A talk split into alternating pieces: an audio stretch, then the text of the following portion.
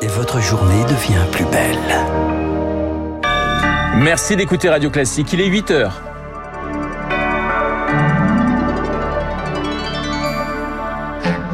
La matinale de Radio Classique avec Renaud Blanc. Le travail de fourmi des secouristes en Turquie, alors que l'espoir de retrouver des survivants s'amenuise d'heure en heure, nous avons pu joindre une équipe française sur place. Témoignage dans cette édition.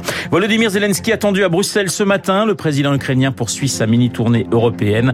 Il demande encore et toujours des avions de combat. Et puis, on reparlera de cette polémique autour des super profits de Total. Philippe Chalmin, spécialiste des matières premières, l'invité de notre journal. Radio. Classique. Un journal présenté par Lucille Bréau. Bonjour Lucille. Bonjour Renaud, bonjour à tous. Le temps presse en Turquie et en Syrie pour retrouver des survivants. Chaque heure, chaque minute compte alors que les secouristes continuent de braver les décombres en pleine nuit par moins 10 degrés par endroit. Un travail de titan. Le bilan, lui, s'alourdit inexorablement. Plus de 16 000 morts ce matin, 6 000 immeubles effondrés au moins. Eric Zipper est spéléologue, président de l'ONG Corps mondial de secours. Il est arrivé sur place mardi soir dans la localité de Malatia avec quatre secouristes et deux chiens. Malatia, une des villes les plus touchées par le séisme, Rémi Pfister. Dans cette ville de 200 000 habitants, montagneuse et difficile d'accès, des milliers d'immeubles sont éventrés. Accompagné de son chien renifleur, Eric Zipper en a inspecté plus de 70 et soudain, un miracle. Il y a plusieurs décédés qui ont été sortis et puis dans une dernière reconnaissance qu'on a faite euh, en tapant, euh, bah, ça a répondu. Quoi. Il y avait un passage par lequel on pouvait rentrer entre deux dalles, 60 cm de haut. On a, on retrouvé une personne euh, indemne, emmurée, 26 ans, frigorifiée parce qu'il fait moins de 10 la nuit ici avec 30 cm de neige. C'est un chouette moment. Son ONG, Corps mondial de secours, est pour l'instant la seule organisation étrangère présente à Malatia. L'aide humanitaire peine à arriver, l'aéroport s'est écroulé, tout comme les deux hôpitaux.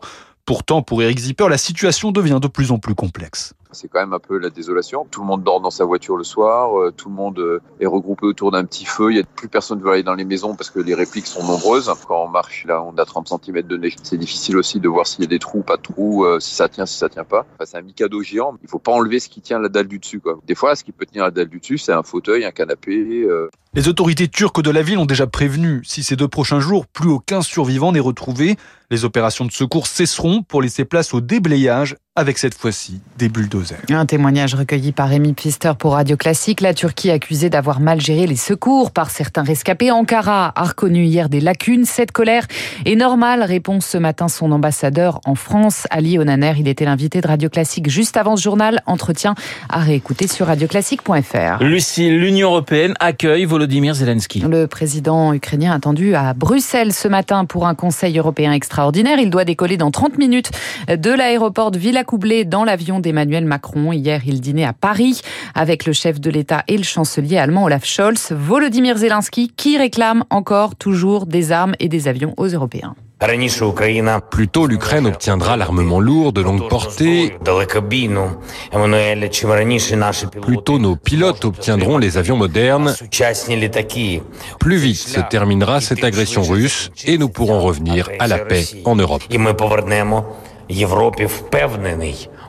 Volodymyr Zelensky hier soir à l'Elysée, ces avions des ailes pour la liberté, selon ses mots, c'est désormais un enjeu crucial pour Kiev, Marc Tédé. La livraison d'avions de combat à l'Ukraine n'est désormais plus tabou chez les Occidentaux. Le sujet fait même partie des discussions, indiquait hier le Premier ministre britannique Rishi Sunak. Mais cela ne pourrait être, dit-il, qu'une solution de long terme. En attendant, Londres va former des pilotes de chasse ukrainiens. En France, Emmanuel Macron reconnaissait la semaine dernière que rien n'était exclu par principe.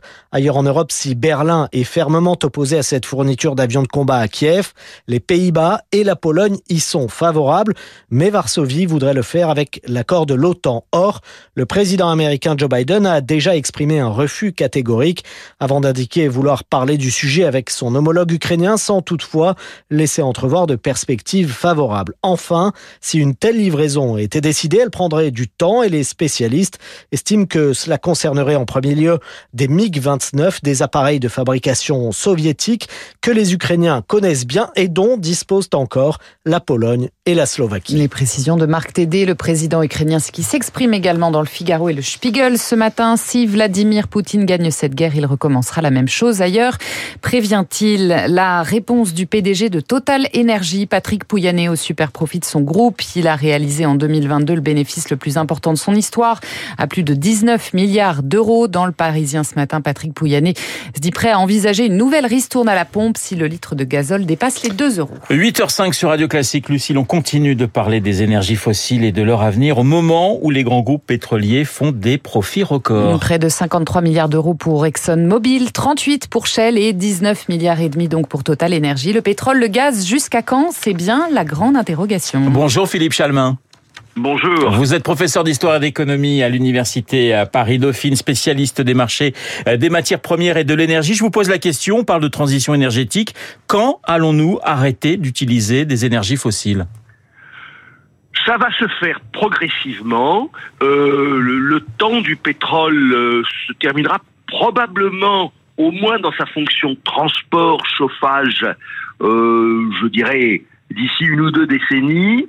Euh, dans la fonction pétrochimie, donc l'utilisation du pétrole comme base pour la pétrochimie, ça prendra probablement un peu plus de temps. Quant au gaz, à mon sens, euh, nous en aurons besoin peut-être encore un peu plus longtemps, dans la mesure où, euh, euh, avec le développement des énergies renouvelables, et tant que nous n'avons pas vraiment de bonnes solutions pour stocker et transporter l'électricité, là je pose la question de l'hydrogène bien entendu, mais ça va prendre du temps du point de vue technologique. Le gaz va rester quand même dans nombre d'endroits du monde relativement incontournable. Je prends quand même par contre l'hypothèse optimiste que nous arriverons à sortir du charbon, les derniers étant probablement, de ce point de vue-là, les Chinois et les Indiens. Cela veut dire, Philippe Chalmin, qu'il faut accepter que les groupes pétroliers continuent d'investir dans ces énergies fossiles mais oui, et d'ailleurs, même dans l'Agence internationale de l'énergie, dans son scénario net zéro, le dit bien.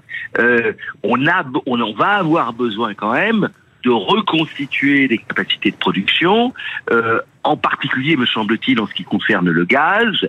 Et donc, euh, si l'on veut éviter des crises comme celles que nous venons de connaître, ben oui, on a besoin quand même, en d'extraire des énergies fossiles. Et euh, je dirais cela d'autant plus que on a bien vu que le manque de gaz, euh, qui était lié largement à la faiblesse des prix du gaz dans les années 2010, ben, que ce manque de gaz a provoqué la flambée des prix du charbon. Euh, je pense donc que là, euh, il y a une nécessité de maintenir euh, une recherche et un développement dans les fossiles, tout en, c'est quand même la stratégie totale, tout en réinvestissant aussi dans les autres énergies, et notamment dans les renouvelables, et peut-être quand même encore plus dans les renouvelables de deuxième génération, dans la captation du carbone, etc. Mais Total Energy justement investi, je crois, près de 5 milliards hein, dans le décarboné. C'est trop peu pour beaucoup, et pour vous, Philippe Chalmin?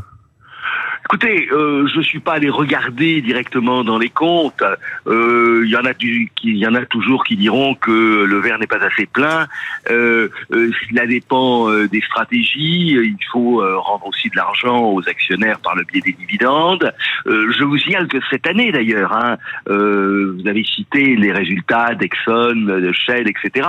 On a l'impression que Total est un est presque petit en termes de taille de ses bénéfices cette année. Il faut rappeler que au-dessus des 20 milliards, ils ont été obligés de provisionner une quinzaine de milliards euh, du fait de leur sortie quand même assez brutale de Russie, où ils étaient particulièrement investis. Euh, la stratégie totale me paraît parmi les grands, parmi les majors, peut-être une des plus réalistes. Je vous signale que BP vient d'annoncer qu'ils s'étaient donné des objectifs très ambitieux et ils sont obligés d'en repousser les limites. Merci Philippe Chalmin d'avoir été ce matin sur notre antenne. Je rappelle que vous êtes spécialiste des marchés des matières premières et de l'énergie, professeur euh, d'histoire économique à Paris-Dauphine et président fondateur de l'Institut euh, Cyclope. On termine, ma chère Lucille, par du sport. Et puis oui, le stade Vélodrome Renault en feu. Hier soir, l'OM s'est offert un succès rarissime contre le PSG à domicile en Coupe de France. Victoire 2-1 et un ticket pour les quarts de finale. Bon, rarissime, oui, effectivement, ça faisait assez longtemps. Ça faisait 11 ans. Ça faisait 11 ans. Bah oui, bah, l'âge du Bing Bang, c'est pas grand chose. Mais effectivement, ça faisait un petit moment que les Marseillais n'avaient pas battu les Parisiens. Ils se retrouveront d'ailleurs dans une dizaine de jours en, championnat. Le journal de 8 heures présenté par Lucille Bréau. Il est 8h10 sur l'antenne de Radio Classique dans un instant. Et il est déjà dans ce studio. C'est Guillaume Tabar pour son édito politique. Et puis, mon invité, mon confrère de l'opinion, Jean-Dominique Mercher pour évoquer et pour parler euh, de cette tournée de Volodymyr Zelensky en Europe. À tout de suite.